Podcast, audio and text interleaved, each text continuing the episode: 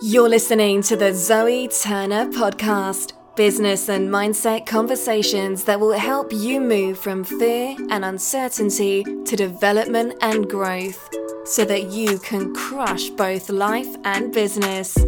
Please welcome your host, Zoe Turner. So I was speaking to Mike, and he's coming from live all the way from Lanzarote. So it's Dubai, Lanzarote. So I would like to welcome Mike to the podcast today. Mike helps entrepreneurs with their, he basically helps make their side hustle become a full time profession. Welcome to the podcast today, Mike. How are you? I'm okay, Zoe. Yeah, it's a pleasure to be on. Thank you for joining us today. Appreciate you you coming on. Let's just delve a little bit more into your background, Mike. Uh, you and I have recently uh, we've recently just connected, and what's quite unique about yourself is um, you're an entrepreneur. You live in Lanzarote. Um, you have cystic fibrosis. Um, I'd like to just delve into that a little bit. Like, what is cystic fibrosis for, and how has that impacted on your development over the years and, and kind of like on your career in any way? Well, when I was about two months old, when we do the, the sort of baby tests to see if you have any conditions or allergies or whatever it is. Um, that's when I was diagnosed. So I think it was the uh, sort of the prick on the heel or something, where they test for as much as they can. Um, that was what the test that they they used. And in, in a nutshell, CF is it's a condition that affects my lungs and my digestive system mostly. Um, so I'm not as fit as the average person that doesn't have my conditions. Um, and it's how it's affected me. Well, when I was younger, it didn't really do a lot because you know it, it's it's school. You're you're keeping active. You're playing sports. You're doing all the things that that kids do, and it was just fun because the doctors were like, he has to keep active. He has to keep himself fit. Otherwise, he could go downhill quite quickly because it's it is a degenerative disease, which is a fancy way of saying it gets worse over time. That's kind of the the technical term is de- degenerative. Uh, it's very hard word Does to that pronounce. mean the older you get, it gets worse? Okay. Exactly right. Yeah. So when you're like 30 or 40, it's difficult compared to when you're in your 20s and when you're like single digits. So, especially when my parents were like, okay, we actually want to save this child because I, I failed to thrive as a baby. So the doctors were like, you've got a choice here. Um, they were like, right, we've got to take responsibility now. We've got to look after him. He's got to do everything that the doctors say and more, right? So I did all the sports wherever I could, um, mostly because I was dragged into it, whether I liked it or not but that was that was what it was like. It was you've got to do this thing.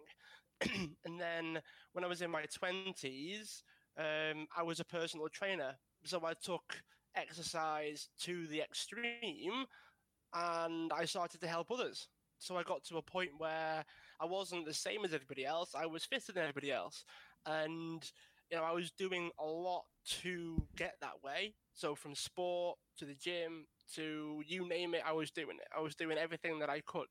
And that allowed me to be ahead of everyone else in terms of what I knew, what I learned over the years, and he- helping others was one of the the main things that I felt that that I wanted to do. I think there was a part of me that felt not so much selfish for looking after myself, like for like hours a day, trying to look after myself and keep myself healthy, but I think there was a sense of I've got to balance the scales somehow.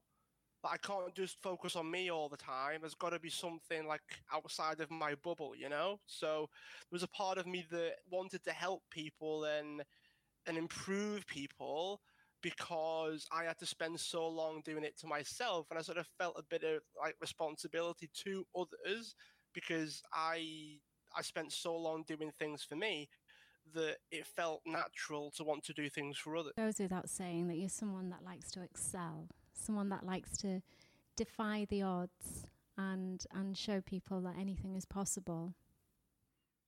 Yeah, I mean, the, despite my, should we say, lesser starting point, um, I was very, very competitive. Um, I used to play tennis. I used to play basketball, which I'm about five foot six, five foot seven when I wear shoes. So I play tall people sports, and I was a midget. So, but I'm not a midget, but compared to like six foot, God knows how old, how tall people, I was classed as a midget. So, I mean, I managed to keep up. I managed to do okay. Um, not, I mean, you're never gonna. I can't out jump someone that doesn't need to jump. So it was it was one of those situations where I got to a point where my height did actually become the reason why I was never going to get any better. So I practiced all the time. It was every weekend. It was my uncle that got me into it. So like, look, you can play basketball with me. And he was six foot something. I was like at his shoulders, slightly below his shoulders.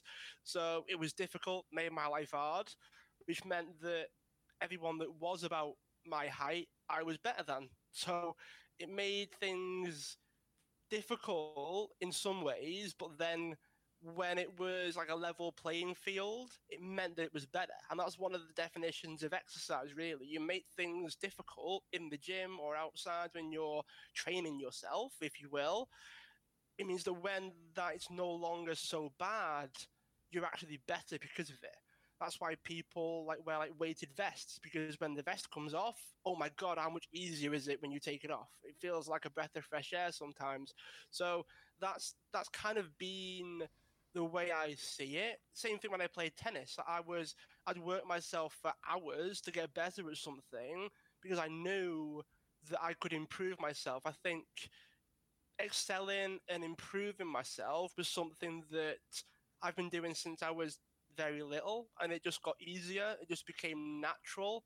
So combining that with, okay, I'm going to be a business owner now because I was an awful employee. So I was really, I didn't, I didn't like taking orders all that much, uh, even from myself. Let's be honest. So it was something that I always felt different. Always felt like I couldn't relate to a lot of people.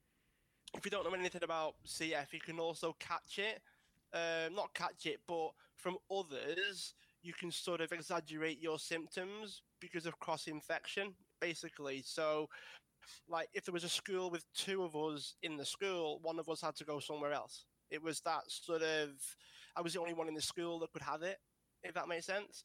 So there was no support group. There's no like oh we'd all get together once a week and talk about our problems. It was isn't the same thing. So it was very much individual it is isolating in itself, and that taught me a couple of things. Sometimes it can be difficult, but that that's that's the same with everybody. I, I think people have to realize that I have struggles like anybody else. They just so happen to be different from the average person. That doesn't stop them from having struggles as well. Um, but that that's something that helped me because it allowed me the space to work on myself. It allowed me the space to do my own thing, start the personal training business. I moved into tennis coaching as well. So that was something that, again, it's like the product of improving myself was what allowed me to move into the space of helping others. Yeah, thank you for that. Um, a lot of people are defined by their illnesses, but it's it seems to be very clear that that you're not and that's uh, it's very refreshing and it's very good, uh, inspirational to speak to someone who's got such a go-getter attitude. Oh, we've got a visitor. I normally put I normally put um, put Frankie in a cupboard. That sounds awful. It's quite a big cupboard. Well, it's not really a cupboard. It's a tiny room, but I feel guilty for doing it She's licking me. She's smelling my armpit. I did have another question there, but I've completely gone off track. Going back to your childhood, and, and I don't want to labour on this too much because you, you know, you, I don't want to labour your cystic fibrosis too much um, because there's so much more about you that you've achieved, you know, in terms of your career. And it does sound as though you were very much a go getter when you were younger, and, and from a very early age, you didn't like to be defined by your illness. However, w- did you fear anything as a child? Quite often, it doesn't come from you, it comes from those around you. It comes from like your parents, it comes from the teachers, people who have been diagnosed with certain illnesses, and, and they're the ones that kind of labeling us in a way and and and make us feel that we have limitations. Did you have any fears as a child and how have you overcome those fears to get where you are today? Well, I think like like anything, we we fear to lose what we have to a certain degree, but then we fear the unknown as well. So, in my case, at first, I I didn't really have any oh. limitations. I didn't. Oh. Yeah, the cat's going crazy. so anyway, let's just go with it. Oh no, it's all right. It's it's uh, it's nice to have a chuckle sometimes. Um, so yeah, when I when I was younger, it was something that I guess because I had limitations sort of naturally, I sort of I, I think I tried to test them a little bit. Raw because I had them anyway, like a natural sort of ceiling. It was like, well, what can I do with what I have, so to speak? So I didn't have that limitations in terms of when I was little, like sort of pre-teens. It wasn't really as bad.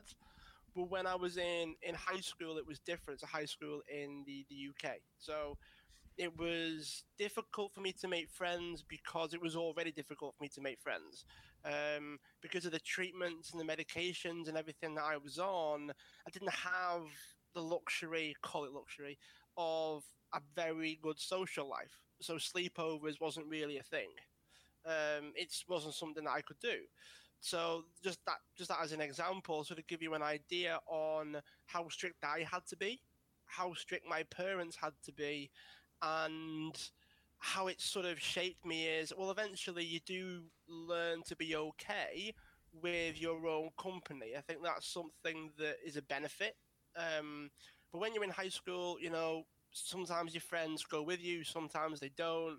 It was difficult. It was isolating, combined with the fact that I did I, I didn't really like some of the things that my friends did, which was difficult when you know, you're trying to keep the friends that you've got and and try and make new ones as well. Again, it's just not it's just not an easy thing to do. It's not something to uh, not something to cherish or celebrate, but that meant that again I was able to focus on me.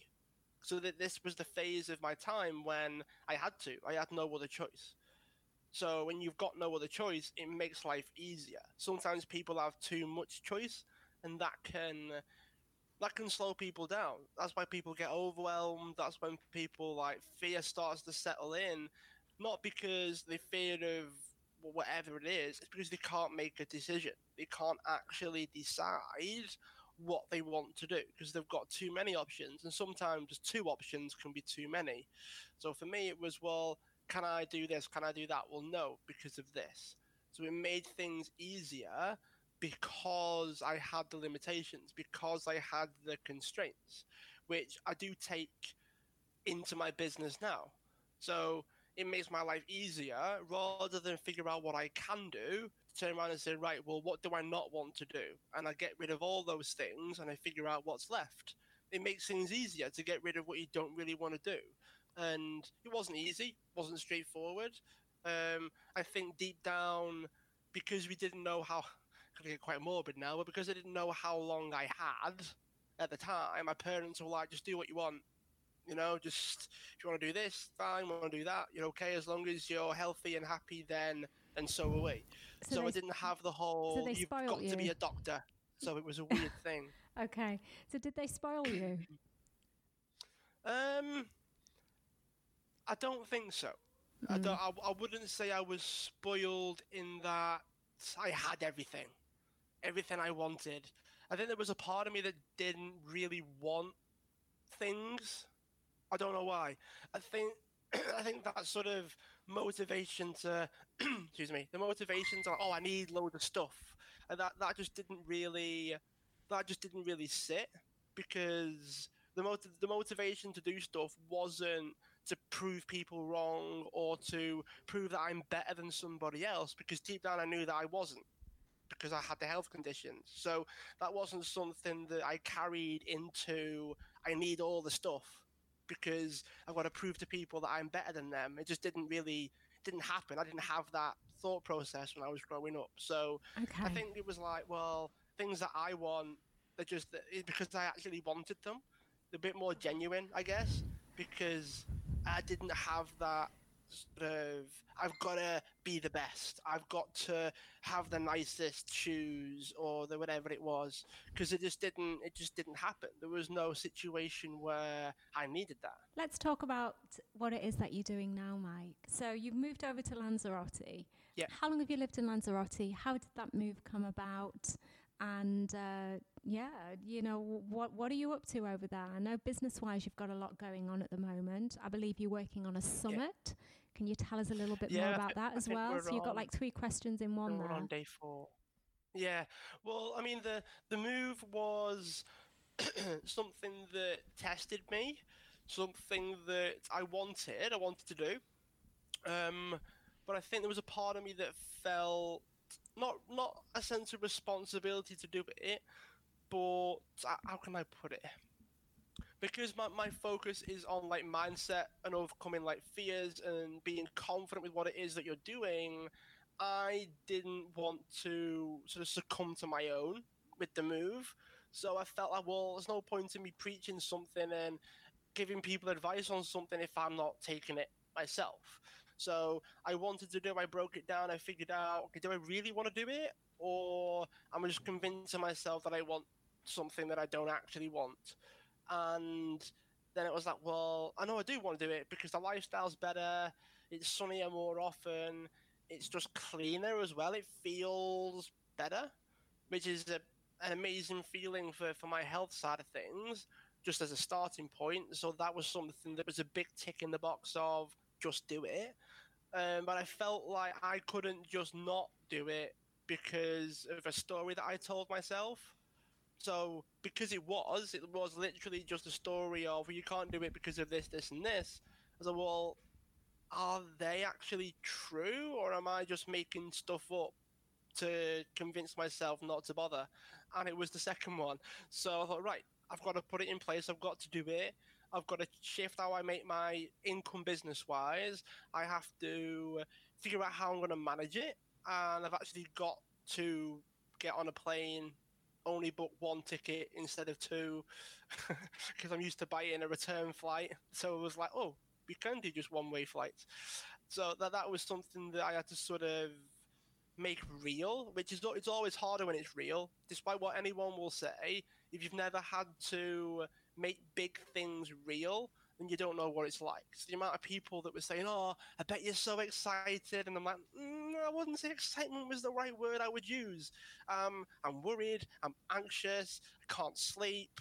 I'm sort of stressed out all the time. So much planning to do, you would not believe." And they looked at me and sort of like, "Well." Aren't you supposed to be happy? So clearly, you've never actually tried to go after what it is that you want it's not easy. It's not straightforward. It's very complicated, and if it's not, your brain makes it complicated. Doesn't matter how simple it is. There could only be three steps. You know, pack, flight, book a place on the other side. But we make it complicated, and I made it complicated, and I had to, I had to get over my own my own fears essentially to be able to make it work. So it was a big learning curve for me. It was a big sense of practicing what I And, and look, well done, well done on being brave. It's not easy. Thank you. I'm an expat myself. I moved to Dubai 10 years ago. I know it's not Nice. easy. There's a lot of challenges, and you know, being away from home, being away from your family, uh, just like little things, not being able to go down the chippy and things like that, just like like British things that you like. And yeah, there are a lot of things that you miss about home being an expat good things about it as well. And it you know it just it takes a special someone i think to be able to take that move and to do it. And and well done well done tell us a little bit about what you've got going on business wise i'd like to hear about the summit that is happening um, is that something that you've organized or is it something that you're taking part who are the other guest speakers and what is the purpose of it Well, the the summit came about. It's one of the the brands that I co-own. So there's three of us that run. Uh, it's called Rise Up Entrepreneurs. So there's three of us. We all have our own like specialisms. We have our own sort of. This is what we're best at. but we, we sort of came together to bit of a more of a collaboration effort, I suppose. But we knew that you know three heads are better than one. You know, we're better than the sum of our parts almost. So we've got a magazine that that's my sort of baby, if you will. That's the thing that, that I focus on.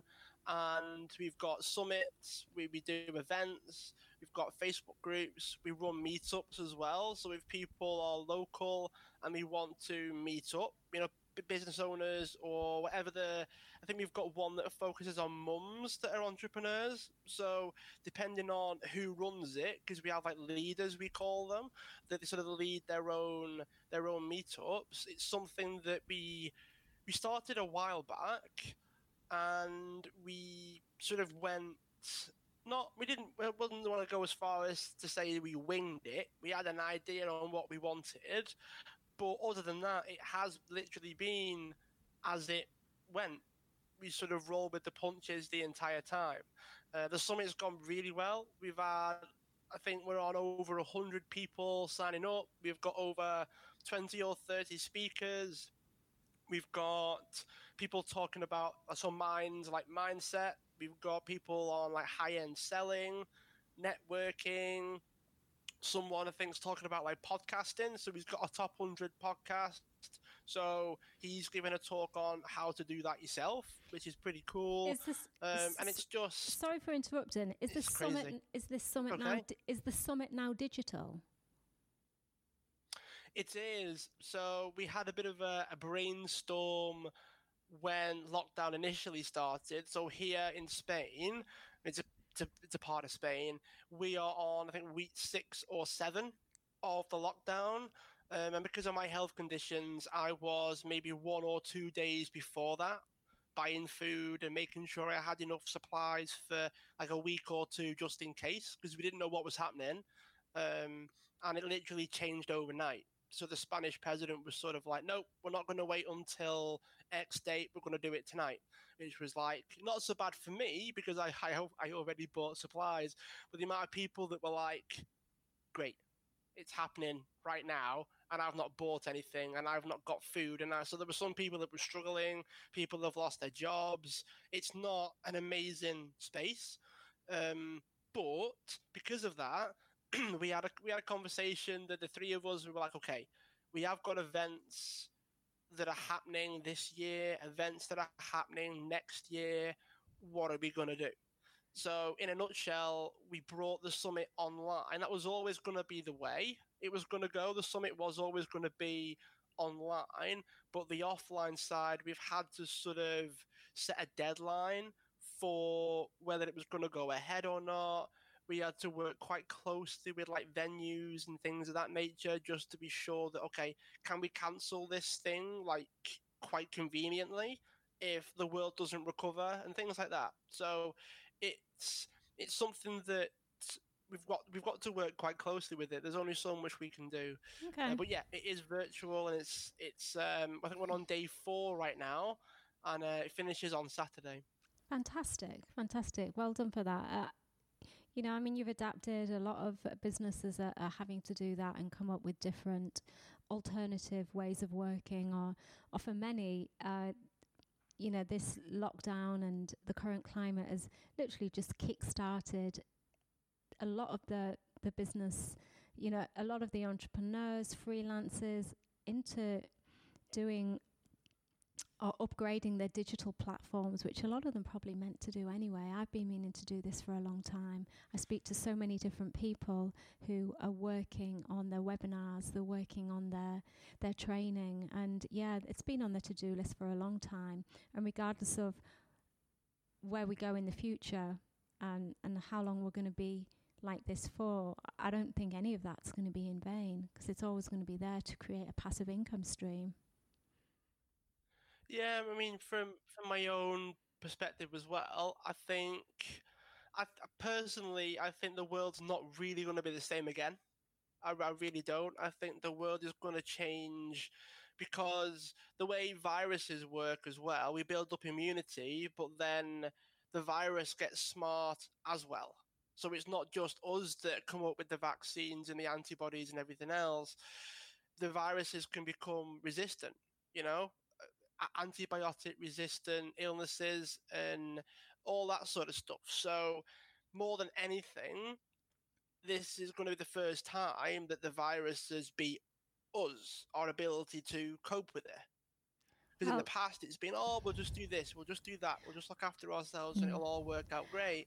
But this is the first time that the virus has gone pretty much worldwide before we've been able to come up with a solution. So, is the world going to change? I, I, I think it is. I agree Will with you. businesses still run? And I think I think it's just going to be, as you said, the the online side can be the sort of the top up of the income just in case they're out of business or they lose their job or they've got to reduce their hours.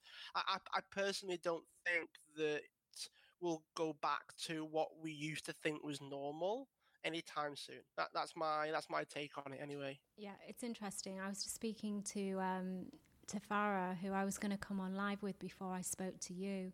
I was telling her about a live stream that I watched yesterday with Dave Crane, a fellow Northerner. He's uh, quite a hmm. renowned public speaker here in the in the Middle East, and every day during lockdown, he's been doing one live stream a day, and with a co-host.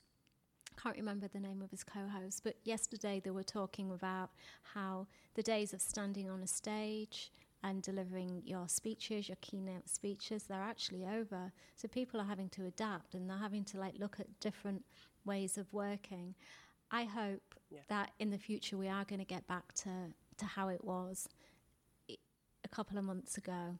Uh, last year, and um, I really hope that this is not going to have a long term impact. But for the here and now, I do feel as though it is, and that we have got to adapt to that. There are massive changes. You were talking about that virus. Um, there's changes because of the way that it's because of the impact that it's had on the economy, because of the impact that it's had on business. It's I think you and I have got very different opinions and views on this virus. Um, so, but there's something that you can't argue about is you know the impact that it has had on the world economy and that it has on businesses and it has had on, on livelihoods. But the virus, I keep saying virus to me because I'm very, I, I just question. I think we've all been. Uh, probably not good for me to go down there because there's, but you know, uh, yeah, I think there's a lot of um, fear mongering gone on and a lot of untruths gone on here. And what the mainstream media are telling us is is far from what has actually happened. That aside, the impact it's had on the global economy is devastating, and it's it, it's gonna it's to take a long time for people to recover. Yeah, I mean, I'm sure. I'm sure they're not telling us the whole truth either way. Whether we don't know it, whether people do know it and they're just not telling us, whether they're only telling us the best of what they have, whether it's right or wrong. I mean, I, I agree with you on that point. In that we've got no idea what's actually going on. Um, are we being fed information? Maybe, but if you're on Facebook, for example, it's only your friends. So nine times out of ten, it's going to be word of mouth and Chinese whispers anyway. So it's not going to be the whole truth either way, depending on, on where you get your sources from, right? So do, do I do I think it, it's real? I think it's real. I mean, you know, whether that wasn't a question. Down... I think it's probably best we don't even go down that road, to be honest. okay, that wasn't a question. Um, okay. So, listen, I'm conscious that we have been talking for like half an hour now. Sorry to kind of cut you off there. Um, I know That's all right. I'm all right. Go for it. We've been trying to set this up for some time now, and I really appreciate your time and I appreciate you coming on. I think one of the things that I want to sort of end with is that we can very often think that when we try to grow ourselves or we try to change ourselves, it starts with the possibility of being wrong about something. So a lot of talk is about, oh, we've got to change, we've got to do this, we've got to do that. But the only way you can change or improve is if you think that where you are right now, whether it's a bad thing, whether you're unhappy, you know, a lot, a lot of people don't change unless they're unhappy enough to warrant the change. Or you don't change your mind unless you are wrong. And a lot of people don't like that. It's not that they don't like change, it's that they don't like being proved wrong. They don't like being wrong, and that can stop people from change because that's the first step, right? The first step to change or improvement. Okay, well, where you are right now, you want to not be happy about that. You've got to not like that. You've got to have something there, whether it's wrong or not good enough or whatever it is, to then say, right, I'm going to go ahead and change that. So it's not easy. I, have had that, you know, with the health conditions, with losing family, losing friends. I've had loads of moments where I've had to sit back and reassess everything. There are people out there that don't have that. So, you know, a lot of people don't change. They don't change because they've not got the reason to. So, one of the things that I do try to explain or I do try to get across is sometimes you've got to create it. You've got to decide that you want more, that you deserve more, that the way things are right now, you're not happy with. And that that's what I would say. That's Sometimes fantastic. you have got to create it yourself. Okay, guys. Okay, thank you so much. And guys, I'd like to thank you guys on Facebook and on YouTube for tuning in and listening. And I would like to thank the podcast audience for listening and thank you. Till next time. And I'd also like to give a shout out to Rove Hotel as well in Dubai Marina. The Rove Hotel support the podcast. At the moment I'm doing it via StreamYard and via Zoom but however they normally support the podcast and they are thinking about setting up their own podcast studio that is going to be free for people to use as well. So just putting that out there um, for all you fellow podcasters. Mike, thank you so much for your time. I really appreciate it, and I hope you enjoy the rest of your day.